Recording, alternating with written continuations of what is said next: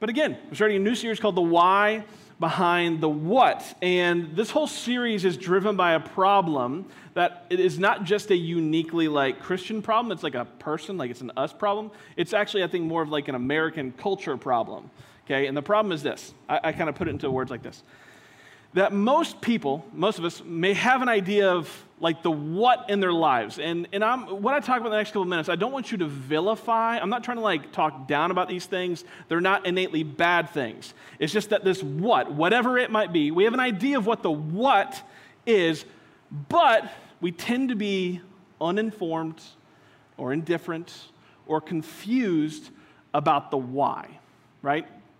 And this could be good things, it can be also difficult things. For instance, it could be like you probably see this a lot on Facebook, right? To where like people know the what that they're arguing about, but they don't really know why they believe what they believe. You nod your head if you're with me, right?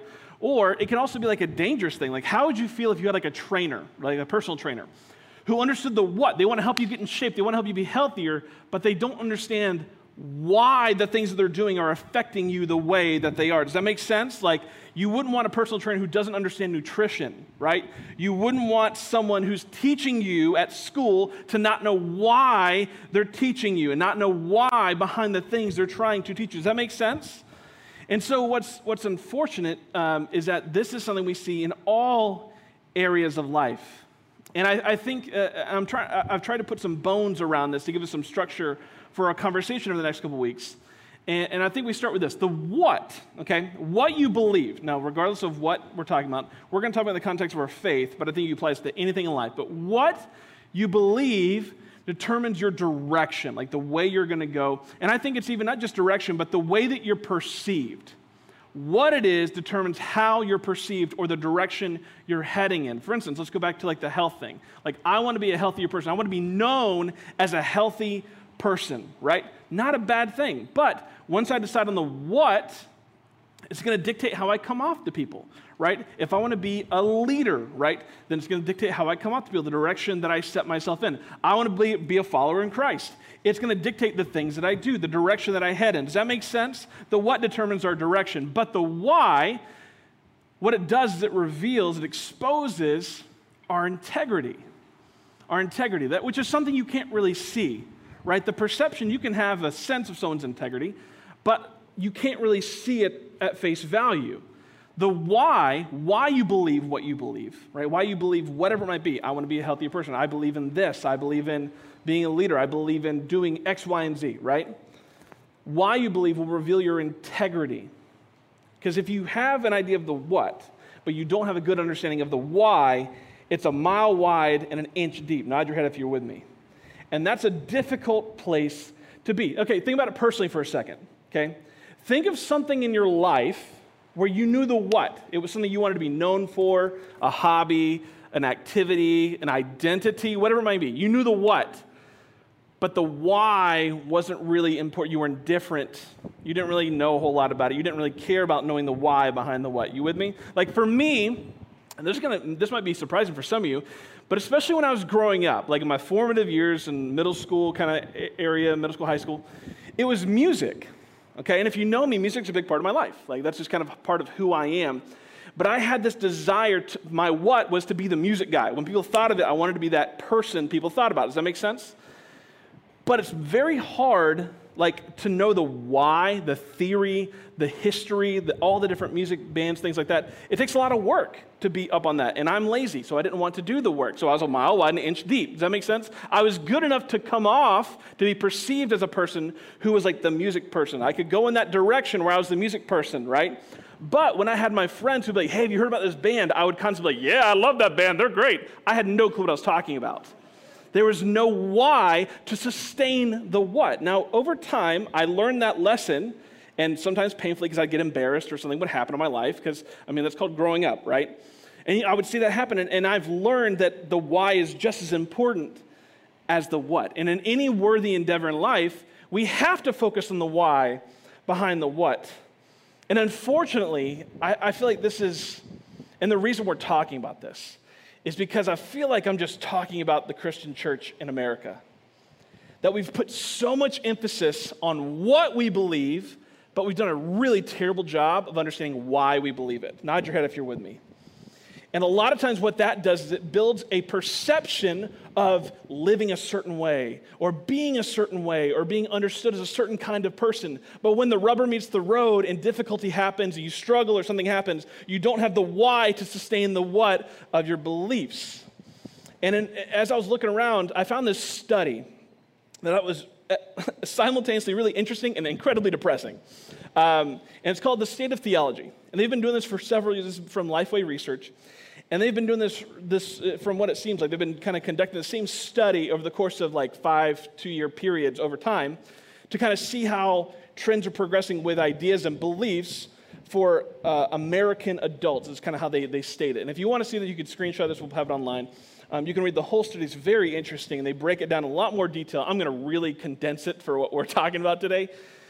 But really, what it comes down to, there's this, there's this one sentence that haunted me as I read this study, as one of their conclusions. And one of their conclusions said this it says that overall, U.S. adults appear to have a superficial attachment to well known Christian beliefs, a superficial attachment. Superficial attachment, meaning like, yeah, yeah, yeah, I believe this. Why do you believe that? I don't know. My pastor told me to.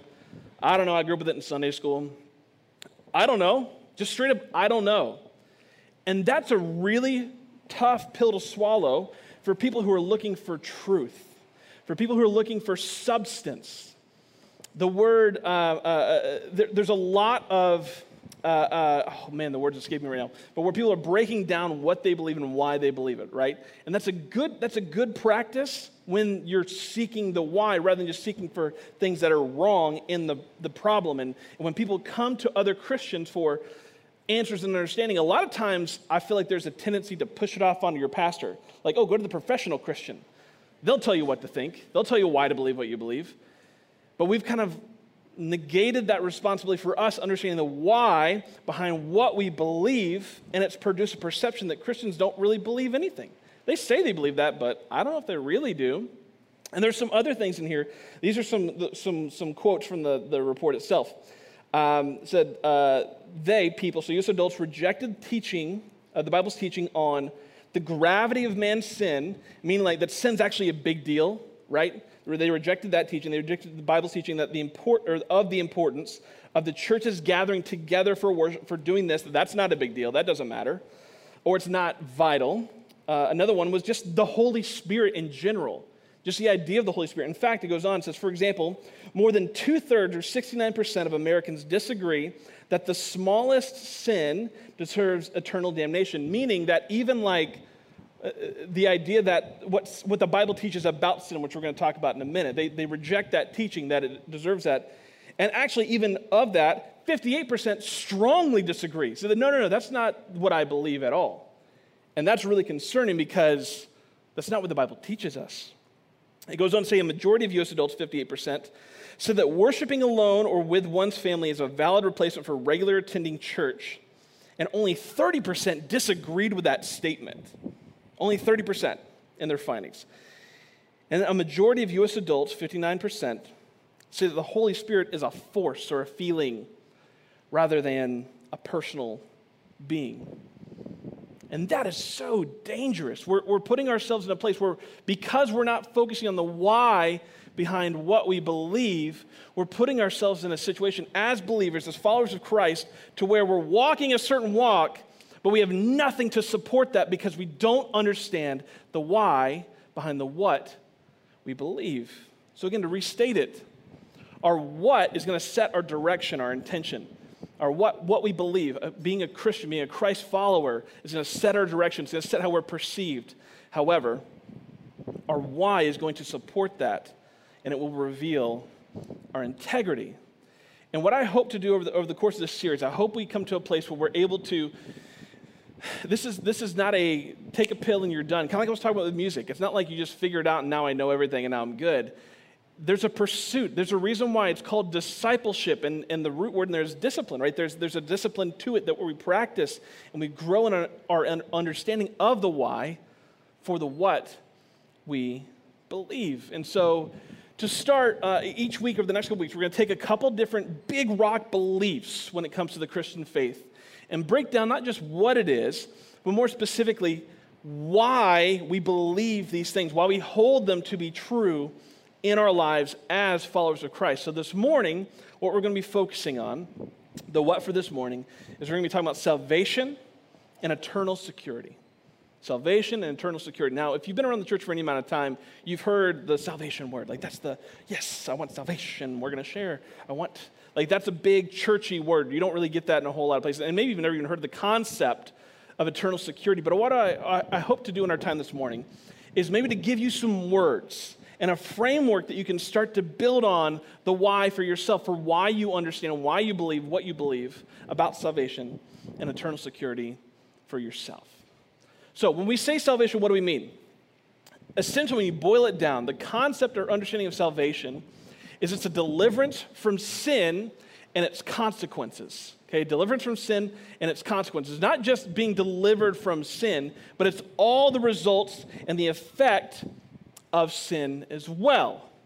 And eternal security, what I mean by that is the doctrine, okay, the doctrine that God's grace and power, okay, that God's grace and power, not our works, not the stuff that we do, guarantees our salvation through Jesus. So we have two concepts here we have salvation, which is the deliverance from sin and its consequences. Then we have eternal security. What holds us in is not the fact that we did enough, that we tried hard enough, that we stayed on the straight and narrow, and now we receive uh, uh, salvation. No, no, no. It's God's grace and His power that secures us through Jesus Christ. And the why really rests on this. So let's, let's focus on this. The why this morning, as Christians, our why must, must, must be defined by God's word. Because if it's not, then I'm just supplying the what with more of my own reasoning, with more of my own conjurings. And this is how we end up with, you know, those social media warriors who are just bringing out like their best hot takes on why they believe what they believe. And there's a lot of people who are really good at talking. I would consider myself a good person talking to where like I can just continue to add and add and add and add. But if you don't use substance in the in the framework of a Christian belief, that is the Bible and our experience with the Holy Spirit, if we don't supply our why with that, then all we're doing is just talking more and more, we're just adding more and more words. We're not really developing our why behind the what. So when it comes to salvation, I want to talk about our situation, our reality okay? This is why salvation matters to us because our reality is this that God is holy. That's a church word, right? Holy simply means set apart, different, higher, set apart, right? Holy means set apart. So God is holy and perfect and blameless, okay? Man, you and me, are sinful. In the study I referenced a second ago, it talked about how even the smallest sin er, deserves eternal damnation. They said people rejected that teaching. Where the Bible teaches us that that's just not, not the case. And because sin separates us from God. And I want you to get a really clear picture of this because it's not that God is holy and dainty and can't, oh, yucky sin, I can't be close to that. That's not what it is. It's not how it separates us from God. What it does is God is holy and set apart, and sin pulls us from God. It makes us incapable of being close to God. And even the smallest, like the one thing, the one little piece of sin, whatever it might be, I mean, you define that yourself. Like, I feel like we get too caught up in like trying to figure out, like, what is a sin? Is this a sin? Is that a sin? Like, shut up. It's not, that's not what it's about. The fact is, like, we sin. Bottom line, that's what it is, okay? Even the smallest pieces, and even the smallest piece of sin separates us from God. And we see this in the Bible where it talks about this. This is Romans 3. We're going to spend a lot of time in Romans 3, especially for the salvation piece, because there's so much good stuff from Paul in Romans. It says, As the scriptures say, no one is righteous, not even one. That's the conceit of the understanding of this, the, the condition of man is that we are sinful. And that separates us from God. Again, in Romans, further in that chapter, in verse 23, it says, For everyone has sinned, and we all fall short of God's glorious standard. God is holy, God's glorious standard. He is holy, we are sinful, it separates us. We can't do anything to bridge that gap for ourselves. You with me? That's our reality. That is the truth of our situation as people, as man. Now, what God did in that, God understands that, God sees that. That starts from the beginning. I mean, when He set up when he set up the Garden of Eden, when he set up uh, Adam and Eve, he set up a perfect community. He set up a perfect situation, a perfect relationship. And man, Adam and Eve, ruined that. We, you might have heard that story if you grew up in the church. If not, turn to the front of your Bible, start reading, you'll get to it real quick. That's the reality of man, that we have ruined that relationship and separated ourselves from that. God sees us in our sinfulness, and in that, what He did is He sent Jesus. And Jesus died to deliver us from sin and all its consequences, to reconcile us back to God. God is holy, we are sinful, there's no way in between. That is where Jesus comes in to bridge the gap, to reconcile, to bring us back together, because there's nothing we could have done in our own selves to bridge that gap. He delivered us from sin and all the consequences of it. In Romans 3, this is verse 24, kind of continue on. He says, Yet God, in his grace, freely makes us right in his sight. He did not have to do this. This is not something he's forced to do. There's nothing compelling him other than his power, his holiness, and his love for us to do this in that he did this through Christ Jesus when he freed us from the penalty of sin, or penalty for our sins. And for God presented Jesus as a sacrifice for sin. We're separate from God. There's no way for us to come together. God provides Jesus as the reconciliation. He delivers us from sin, provides salvation through Jesus. In fact, uh, I say it like this We receive salvation. Oh, go, keep going. We receive salvation by putting our faith in Jesus. That's all that's asked of us. That's, when we look into the scriptures, that's what it says. It's not about trying hard enough. It's not about coming to God good enough with enough, like, I got enough good gold stars and check marks that now, hey, did I, did I level up to being Jesus enough? Like, is that how? No. What we see is this, is again, continuing on. It says, people are made right with God when they believe that Jesus sacrificed his life, shedding his blood. Now, this is really good. Like, this passage in Romans 3 gives us a really clear understanding of our condition. Everyone has sinned. No one is good enough. Like, we've, we've put ourselves in that position just by being existing as man. That's the condition. God is holy, we are sinful, it's separated. God provides Jesus as a way to reconcile us, delivering us from sin. But I think it's, it's good, while this is really good framework and understanding, I think it's always good to actually hear from Jesus in his own words. Like, this isn't just someone making this up. This is actually God in flesh, Christ Jesus, recording this to us in the gospel. And this, again, this is passage probably you've, you've got in the back of your head that you've heard a million different times before. But this morning, I want to take a moment just for you to think of this as a brand new thing you've never seen before. So wipe the memory from your head, all the sports games you've ever seen in your life, all the signs you've seen held up. There's a reason why John 3:16 is a verse that we put forward so often because it's a simple declaration of Christ's intent for us. And it says this this is Jesus' words. He says, For this is how God loved the world, that he gave his only, one and only Son, so that everyone who believes in him will not perish but have eternal life. And verse 17 goes on and says, God sent his Son into the world not to judge the world, but to save the world through him. We believe in this concept of salvation, that we're able to be delivered from sin and all its consequences because that's what Jesus said is our reality. We understand where we are, how we're separated from God, but the reason why we believe that there is salvation available to you and me and anybody that's ever existed, why it's available to us freely. I mean, look, the language is there. God so loved the world that he did this and so that everyone who believes in him, there's no conditions being made here. Even though I feel like we have a tendency, especially if you look in the Bible, there's a lot of like rule follower type people, you know what I'm saying? And there's people today who, who want to set up a construct around this of like, well, you know, if you do this and do this and do this, then you can get salvation. That's not what the Bible teaches. The Bible teaches that everyone who puts their faith in Christ Jesus has access to this free gift of grace that is salvation. That is why we believe salvation is available to all people. Now, let's take that for a moment. We understand that as a concept, that it's available to us uh, uh, regardless of where we are, where you've been, what you've walked through. Salvation is available to each and every person. Now, once you've received salvation, once you put your faith in Christ let's say you, you take the moment to receive that free gift of grace, and now you're moving forward. You have that direction, you have that what in your life. Now, what if you mess up? Let me phrase that. What happens when I'm going to mess up? Because it's not a matter of if. Because I feel like where we went wrong, uh, uh especially when I was growing up, and over probably the past 30, 50 years, there's been a real swing in church, okay? Meaning we've gone from a heavy, heavy emphasis on Christian education, and we had a lot of the why behind the what, but it wasn't fun. I didn't like that so much. It's, it wasn't my favorite. I didn't like going to this Christian education hour or the Sunday school. You with me? We had a lot of this, right? And so, as people grew up, and now the people who were going through that are now the ones who are helping to lead the church. are like, church should be more fun. Let's go over here and let's do this. And there's an, not an ignoring of this, but it's a less value on this, so we have less of the why and more of like the what. The what's fun. It's awesome. You know what I'm saying? So, a lot of people think it's a diametrically opposed thing. You're one or the other. And I say that's bull. That's just not true. That's not, I mean, go look at Kid Street right now. Your kids every freaking week are getting something that's super fun and super solid in Bible teaching. Every week.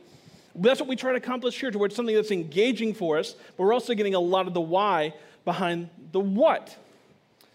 Now, once we have this understanding of what salvation is and why we believe it, again, we, we talk about how do we sustain that going forward. Well, I got to try hard enough and I got to keep that salvation because if I don't keep it, then I'm in a bad spot. But that's, again, not a biblical doctrine. That's where eternal security comes in.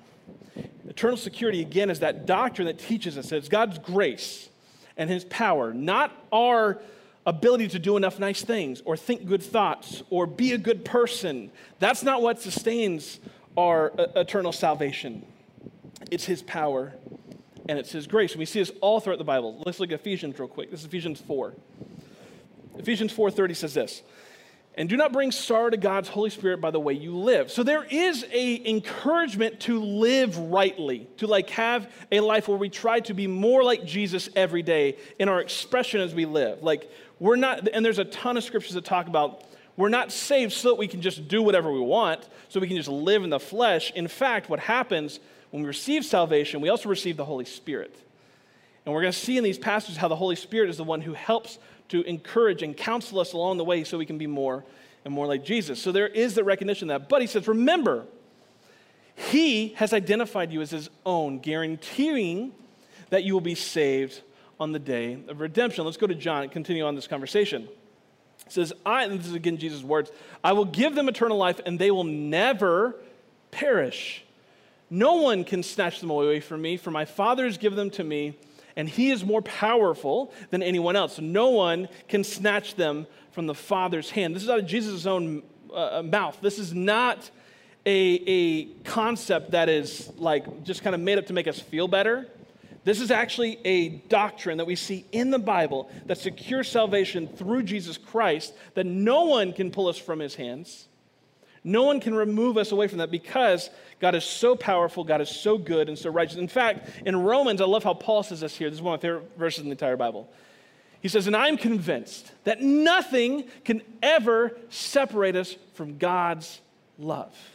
Nothing.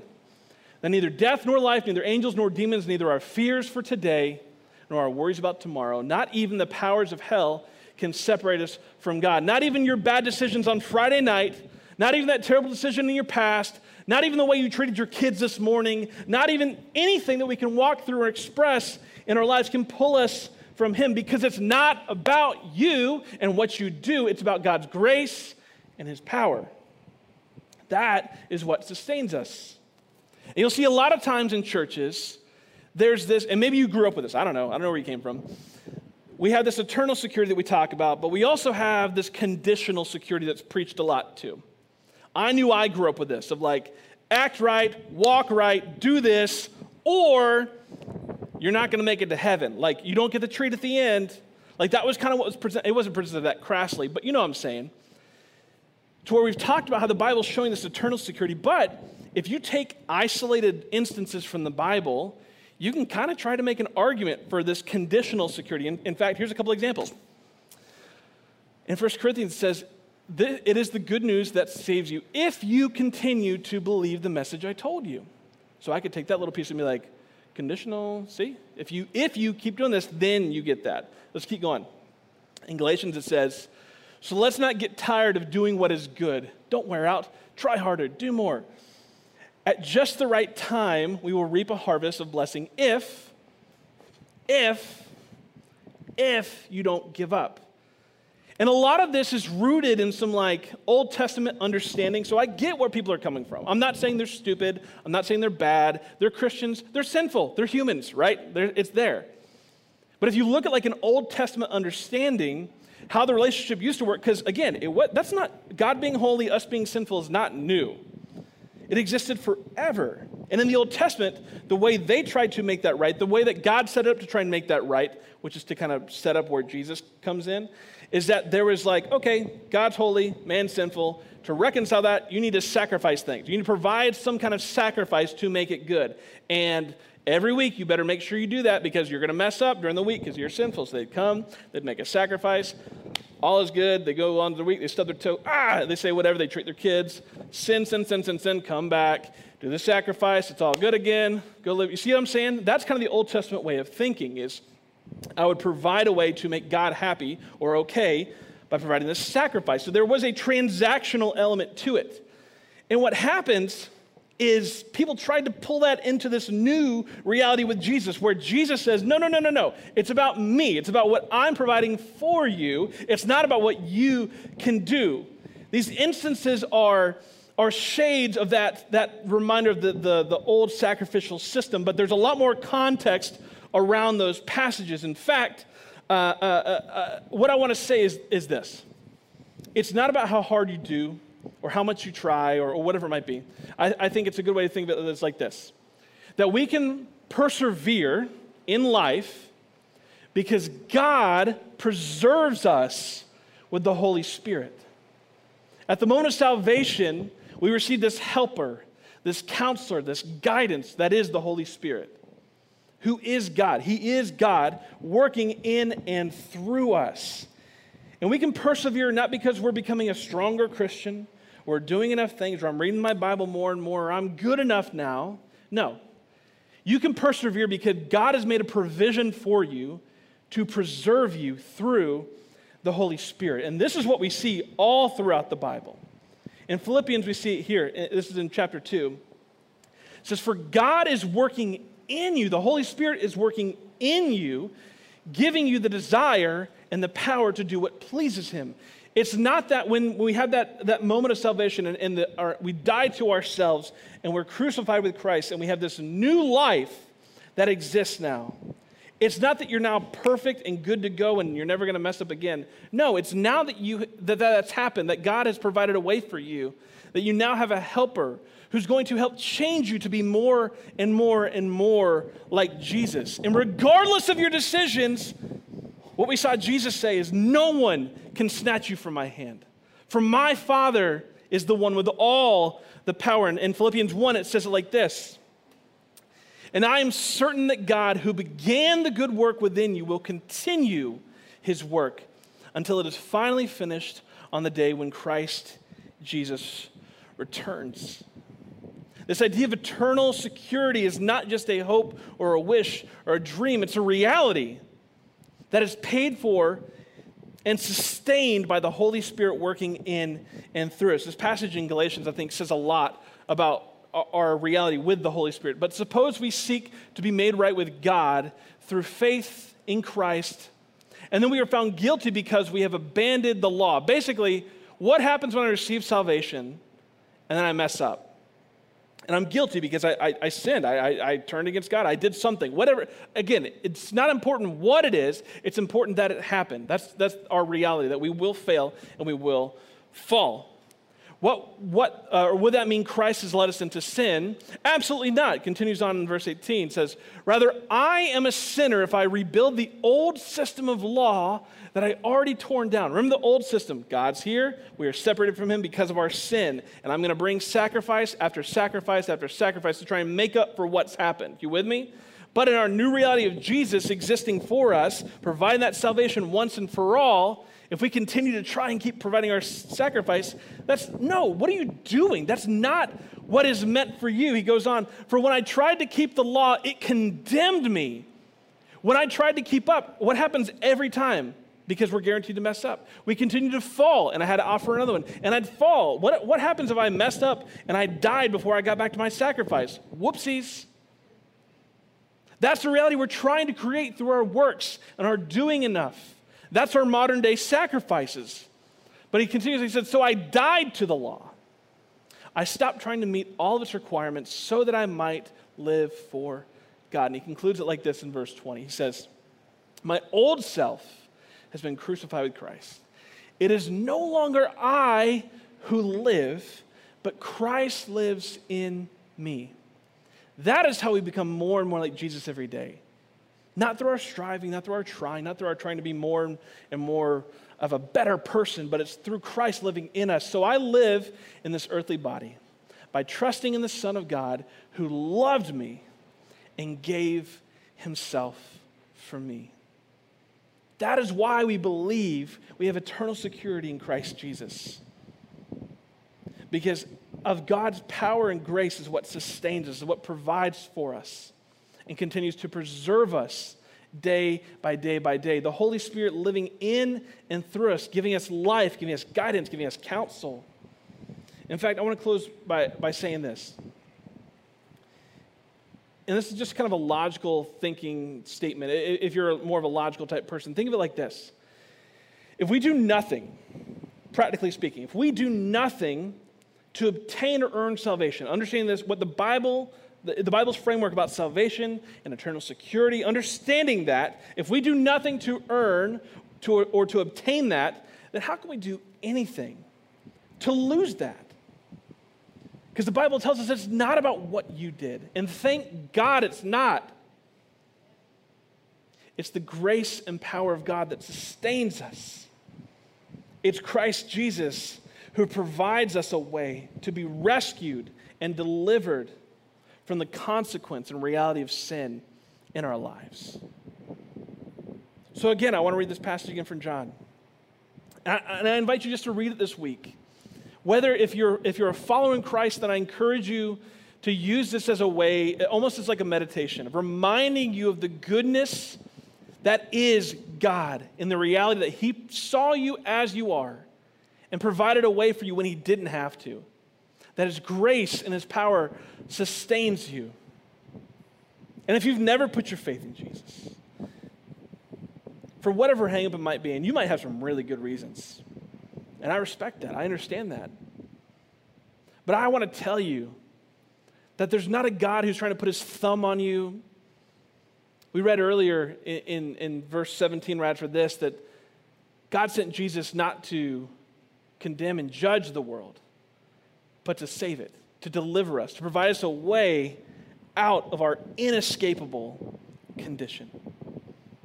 And it was out of love and His grace and His power that He did that. And that's available for you. That's the reality. That even in your darkest, your hardest, your most difficult circumstances, there's grace and there's life. And in fact, Jesus again said it like this he said, For this is how God loved the world. He gave his one and only Son so that everyone who believes in him will not perish, but have eternal life. That you're not left out in the cold, that you're not left to continue to try harder or to be more or to change again or to start something else or it's exhausting when you try to make it about who you are and what you're trying to do. So I invite you to, to let that burden down. He wants to carry that burden with and for you. And if you want to talk, I'm going to be over in the space right after this. I'd love for you to come chat with me. I'm going to be here all week. I mean, like, we've got Matt's here, we've got Shen, we've got Nicole, we've got a ton of people. We'd love to talk to you more about this because it's not just about feeling a feeling or thinking a thought and then, oh, okay, it's a. Mo-. Sometimes it's important to understand the why behind what we believe so we can receive what God's already placed in front of us. Let's pray together. God, we are grateful for your word. God, that you are faithful time and again, not just, God, in what you teach in your word, but God, in our reality and our experience of who you are.